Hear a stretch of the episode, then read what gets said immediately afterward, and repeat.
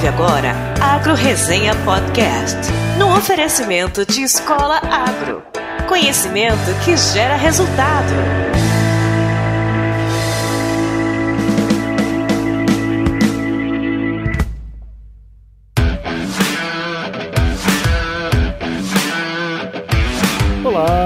Pessoal, aqui quem fala é o Paulo Ozaki. Seja bem-vindo ou bem-vinda a mais um Agro Resenha. Como você sabe, a porteira desse podcast não tem tramela para quem busca se informar sobre assuntos ligados ao agronegócio. Atenção ouvinte de podcast, temos um recado muito importante para você. A ABPOD, Associação Brasileira de Podcasters, em parceria inédita com a Rádio CBN, está realizando entre os dias 1 de julho e 15 de agosto de 2018 a quarta edição da Pod Pesquisa. Na edição deste ano, além de atualizar o perfil do público brasileiro de podcasts, a Pod Pesquisa vai levantar também o perfil dos produtores de podcast e dos ouvintes de rádio que ainda não conhecem podcast. Não se esqueça que o sucesso da pesquisa depende da participação do maior número possível de pessoas. Então, espalhe a notícia para todo mundo que você conhece e siga também o arroba Podpesquisa 2018 no Twitter. Acesse agora podpesquisa.com.br, preencha o questionário e participe dessa importante ação para um crescimento ainda maior do podcast no Brasil. Bom, pessoal, como vocês escutaram aí logo no começo desse episódio, seria muito bacana aí se vocês pudessem responder a Pod Pesquisa 2018, que é uma pesquisa da Associação Brasileira de Podcasters junto com a CBN, a Rádio CBN. E essa pesquisa vai delinear aí a atuação da associação e também entender um pouco mais sobre o perfil de quem escuta o podcast. Então isso ajuda muito a guiar aí os produtores de podcast, que é o meu caso, né? Então seria muito legal se vocês pudessem responder.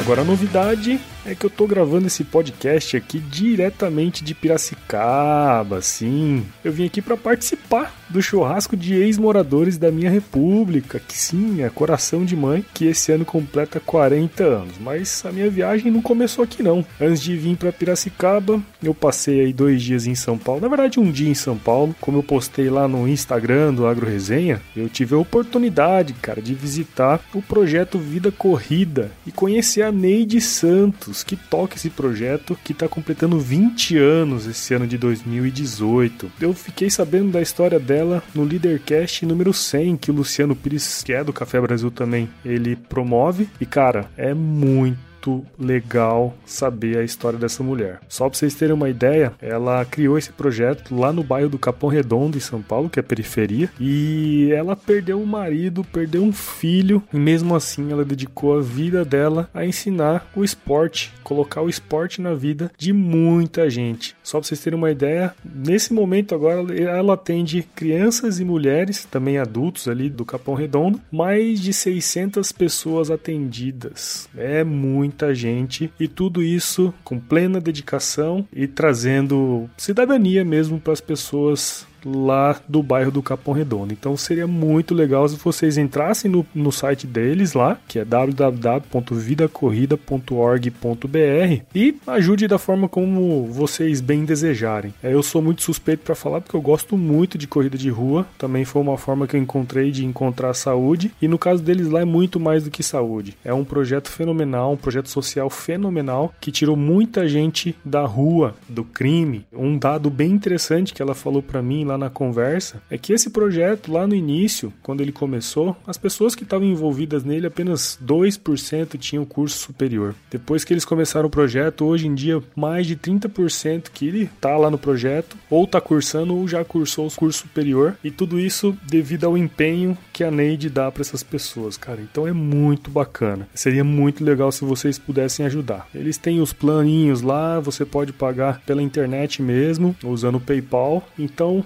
Seria muito bacana se vocês pudessem ajudar aí a Neide a continuar esse projeto muito lindo que ela toca lá no Capão Redondo, em São Paulo.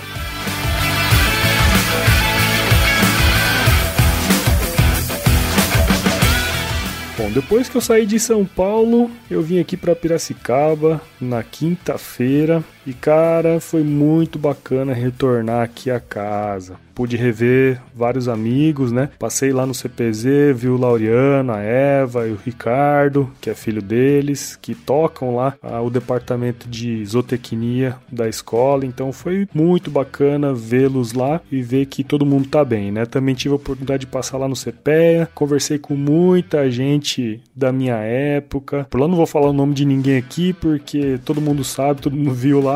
E se eu esquecer o nome de alguém aqui, vai ficar muito feio pra mim, né? Mas foi muito bacana rever o pessoal. Vi o Sérgio Desenho lá, que foi o meu orientador na época que eu estava no CPE. Então é um pessoal muito bacana e que espero que esteja escutando aí. Mando um beijão para vocês e espero vocês lá em Cuiabá.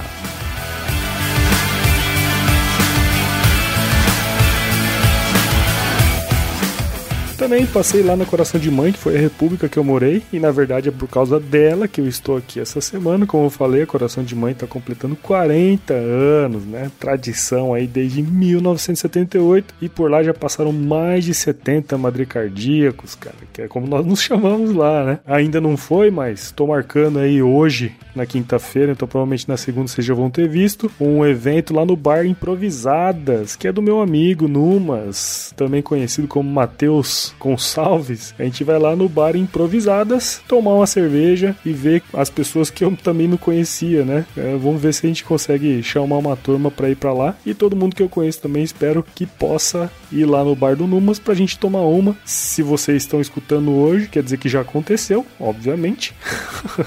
e esse negócio vai estar tá tudo lá no Facebook lá. Eu fiz um, como é que é o nome daquele negócio lá? Ah, um evento. Então, lá o evento lá no bar do Numas, Agro Resenha no Improvisadas. Bom, agora vamos falar de coisa séria, né? Estamos começando aqui, como eu falei para você, episódio número 45, e esse é um episódio desta série chamada Mitos e Verdades do Agronegócio, que eu faço com meu amigo Ângelo Zelami. E nessa conversa aí, a gente falou sobre produção de café em Rondônia. Você sabia que Rondônia é uma, um grande produtor de café? Eu também não sabia. A produção de laranja aqui no Brasil. Comentamos também sobre como o embate aí entre China e Estados Unidos pode favorecer o agronegócio aqui brasileiro. Você sabia disso? Não? Não sei. Vamos ver se é um mito ou se é uma verdade. Além da gente discutir se couro sintético pode ser chamado mesmo de couro ou não, mas vamos ver. Mas a verdade é que o maior mito foi o frio de 13 graus em Cuiabá no dia que a gente gravou. Tava bem frio, né?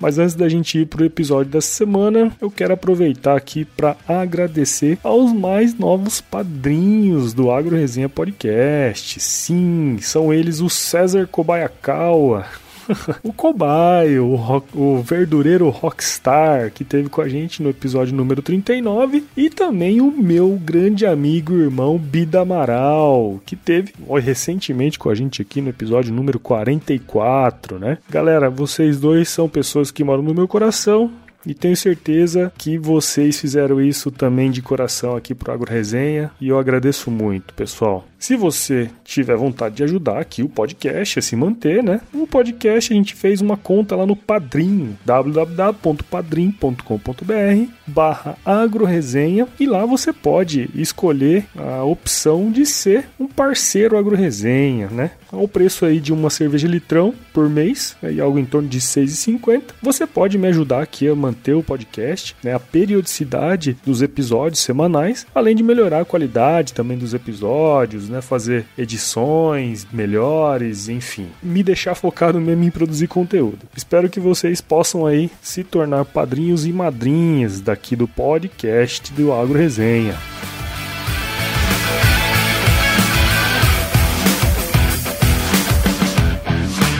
Sem esquecer também né, agradecer aos novos membros aí do site do Agro Resenha, o Lucas Fux, o Anderson de Toledo, o Rinaldo Neto e o Pedro Lavagnoli. Muito obrigado, pessoal, por se inscreverem aí. Essa turma aí que se inscreveu lá no Agro Resenha barra membros, eles vão receber toda semana todas as informações do Agro Resenha Podcast por e-mail. Sim, você pode se inscrever na nossa newsletter e se tornar aí um membro do Agro Resenha. Se você não quer receber por e-mail e acha que sua caixa de entrada vai ficar muito lotada, você pode receber também pelo WhatsApp. Sim, se você escrever aí no cursor do seu celular www.bit.ly barra agro no zap zap, esse li aí é com LY se você escrever isso no seu cursor, vai abrir o seu aplicativo do WhatsApp e vai ter uma mensagem automática lá, você vai mandar e a partir daí você está na nossa lista de transmissão e toda semana você recebe todos os episódios e acontecimentos pelo WhatsApp. Então, não tem desculpa. Além disso, você pode se inscrever também no canal do YouTube. Sim, óbvio, tô, por enquanto eu estou colocando lá no YouTube somente os episódios, mas se a gente alcançar a meta do Padrim, a gente logo logo vai começar a fazer vídeos, vídeos mensais e depois vídeos quinzenais com entrevistas, curiosidades, enfim,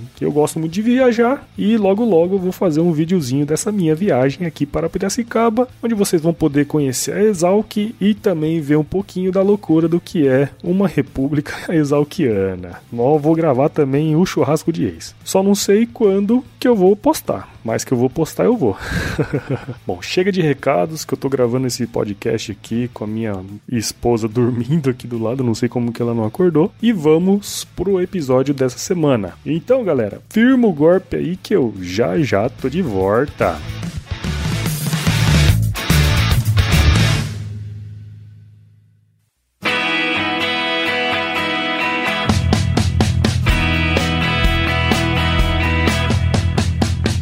Pessoal, estamos aqui de volta com mitos e verdades. Dessa vez, o Gaúcho não quis participar da introdução, porque ele falou que tá sem tempo. Então vamos gravar só os mitos e verdades, Gaúcho. Isso é mentira, mas muito bem.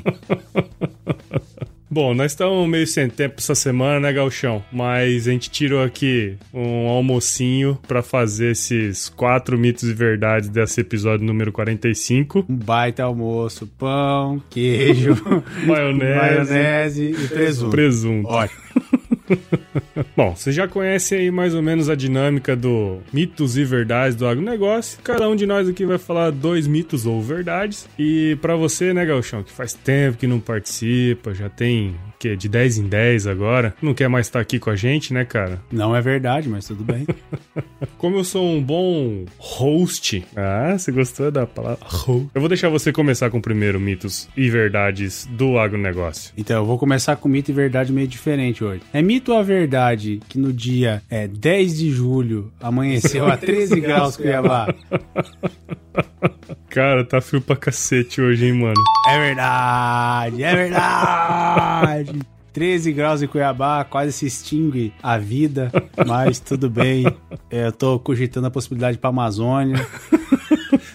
pra ver se não pego mais frio, não, brincadeira. É igual no, no Globo Repórter, né? Cuiabanos no frio. Onde, Onde vivem? vivem? Onde se escondem? O que fazem? Nada. Só embaixo da coberta. Mas beleza, vamos lá então. Paulette, é mito ou é verdade que o estado de Rondônia é um grande produtor de café no Brasil? Olha, isso aí é uma coisa bem interessante, né, cara? Eu não sabia. Tá, mas eu tô pedindo se é mito ou é verdade. Não tô pedindo pra dar explicação. Tá bom, vai, desculpa aí. É verdade, pô. É, Rondônia é um grande estado produtor do café Conilon. A projeção, na verdade, da Conab, o estado de Rondônia eles produz 16% do café Conilon do Brasil. Coisa pra caramba, hein, meu? É, então para quem pensa que a produção de café é só no, no Sudeste, né, com Minas Gerais, é, é, São Paulo, não. A gente tem outros estados e Rondônia tem um microclima que possibilita a produção do Conilon e tem uma, uma, uma indústria e tipos de cafés que são muito bem apreciados pelo mundo inteiro que saem de Rondônia. Olha Rondônia aí, cara. Quero ver alguém aí. Ó, olha, começou bom pra ti aí, Paulo. Olha só. Quero ver alguém aí, ó, tirando uma foto dentro de um cafezal lá em Rondônia e marcando Agro Resenha. Hein? Ah, é verdade, hein? Ah, bom desafio, bom desafio, bom desafio. O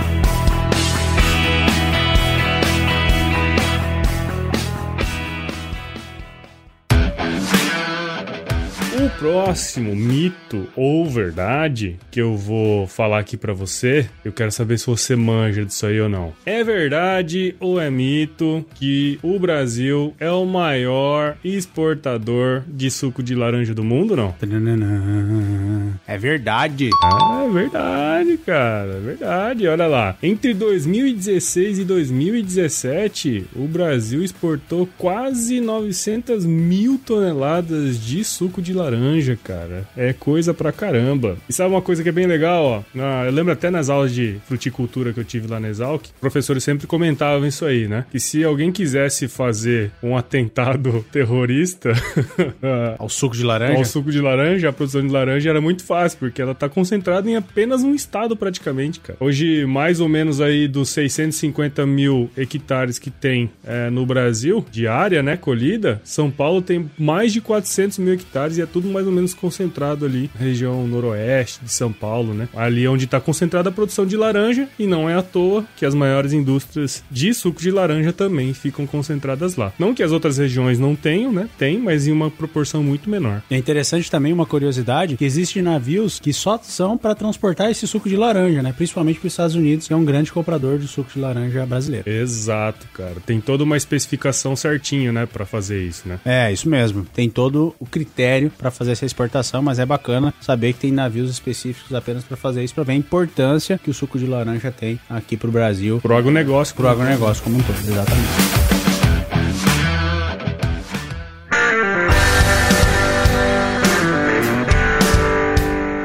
Pro próximo mito é verdade? Vamos, vamos. Vamos trazer pra polêmica agora. Ixi, vamos polemizar. Mamilos. Mamilos Neymar, são polêmicos. Cai ou não cai? o Brasil caiu. Caiu. Assim como o Neymar. Interessante, né? Interessante, né? é mito ou é verdade que a guerra comercial entre os Estados Unidos e o Brasil só traz coisas boas pro Brasil? Eu acho que você quis dizer Estados Unidos e China, né? Ah. Então, Estados Unidos e China. E aí, é mito ou é verdade? Eu não sei, cara. Você que é o analista aí, cara. É, na verdade, é, são coisas que, que podem ser benéficas, pode trazer benefícios, mas é um risco muito grande é, para o Brasil. A gente sabe que os Estados Unidos é a maior economia mundial, tem um potencial e uma capacidade de movimentar muitas coisas. A China só tem em torno de 5 mil anos de comércio, então de boba não tem nada. Será que sabe comercializar? Será não? que sabe, é. no mercado financeiro a gente costuma falar que é briga de tubarão, né? É tanto o Trump quanto o governo chinês tem uma capacidade muito grande de negociar. E a gente tem que lembrar que há uns seis meses atrás, é, o Trump, enfim, e a Coreia do Norte estavam em pé de guerra, quase a terceira guerra mundial, né? Meses atrás, os caras estavam dando tapinha nas costas, quase beijo na boca. Então, é, mostra que precisa se ficar muito atento, né? Porque o que está hoje pode não acontecer mais amanhã. E isso é muito perigoso. Então, o Brasil, como não tem essa representatividade tão grande na economia, no comércio mundial, claro que quando a gente fala em grãos, a gente fala em produção, a gente tem uma representatividade, mas não se tem muita moeda de troca. Né? E a gente tem uma necessidade muito grande é, da compra da China, compra muita soja, compra muito é, outros produtos como carne bovina, carne é, de frango e tem uma influência muito grande. Então tem que tomar muito cuidado. A princípio parece que está beneficiando, principalmente questão de soja, aonde a gente tem um prêmio mais de 2 dólares por bushel positivo no porto. Também a gente viu uma queda muito grande do preço lá em Chicago, caiu mais de 17% depois da, de falar né, que ia ter a tarifa de 25, que começou a valer agora dia 6 é, desse mês, de julho. Mas de qualquer forma, isso tudo que parece ser até benéfico pro Brasil, a gente tem que tomar muito cuidado. É, eles são, são um cara que sabe muito fazer. O Trump fazendo trampices lá, mas as trampices dele são muito bem estudadas e ele não tem amor, ele tem negócios. Ele é um businessman, então a gente tem que tomar cuidado com isso. É, são duas nações muito,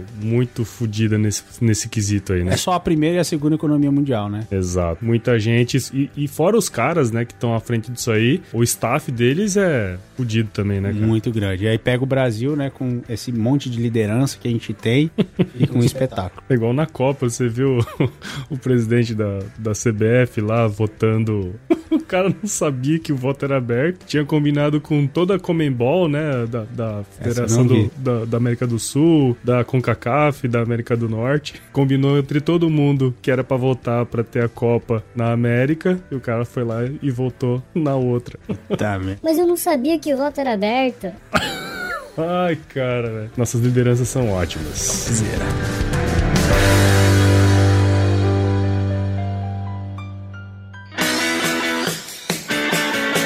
Última já, cara? O negócio tá passando bem rápido hoje aí, né? Então, tá rápido mesmo, hein? É mito ou é verdade que o couro ecológico ou couro sintético, como a turma chama por aí, pode ser chamado de couro? Verdade, ó. É couro. Couro, tudo é couro? Ah, bota o carro com couro, com o banco com couro. Banco de Não, couro. não. Ele é sintético, ó. Vou te dar um couro, guri. É outra coisa.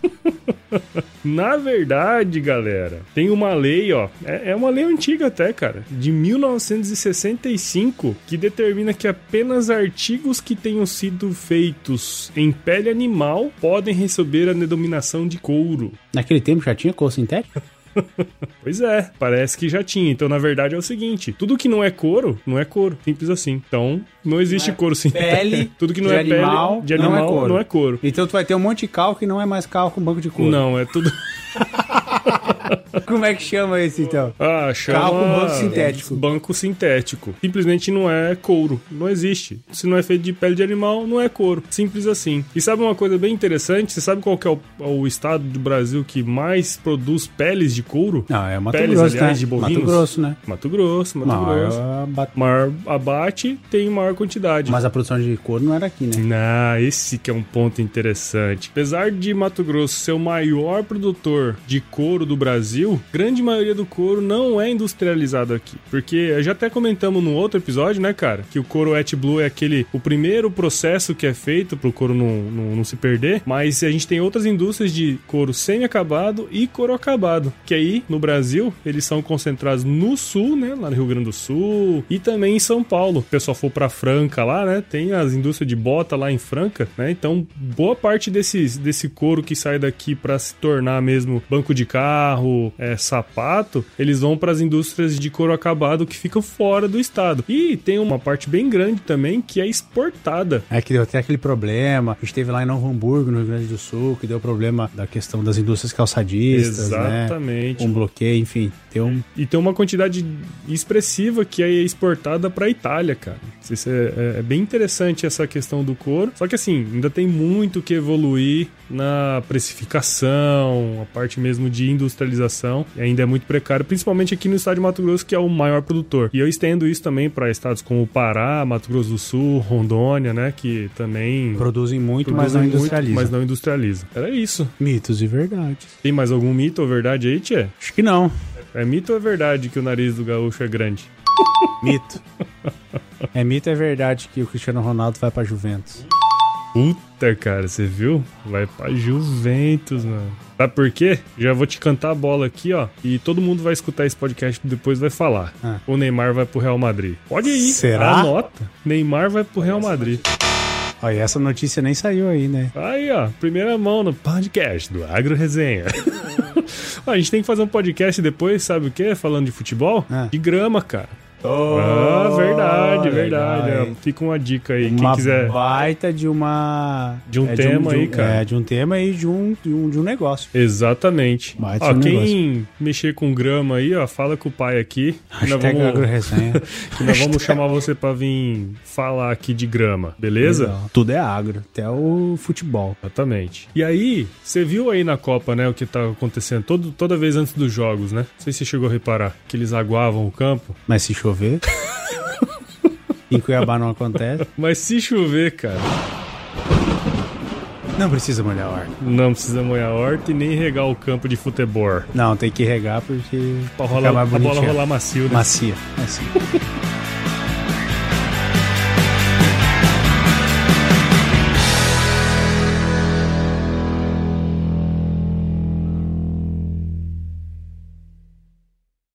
O estado de Rondônia, ele é um grande produtor do café do tipo Colinon. Conilon, porra. Colimon. E é legal também uma curiosidade que existem navios ah, É, tem uma lei, na verdade, de mil. que eu não lembro agora mais, porque passou aqui e eu perdi tudo o negócio aqui. mil e Guaraná com rolha. mil e Guaraná com rolha. ai, ai, finally. Ah, nem ficou tão ruim assim, cara. Mais um produto com a edição do Senhor A.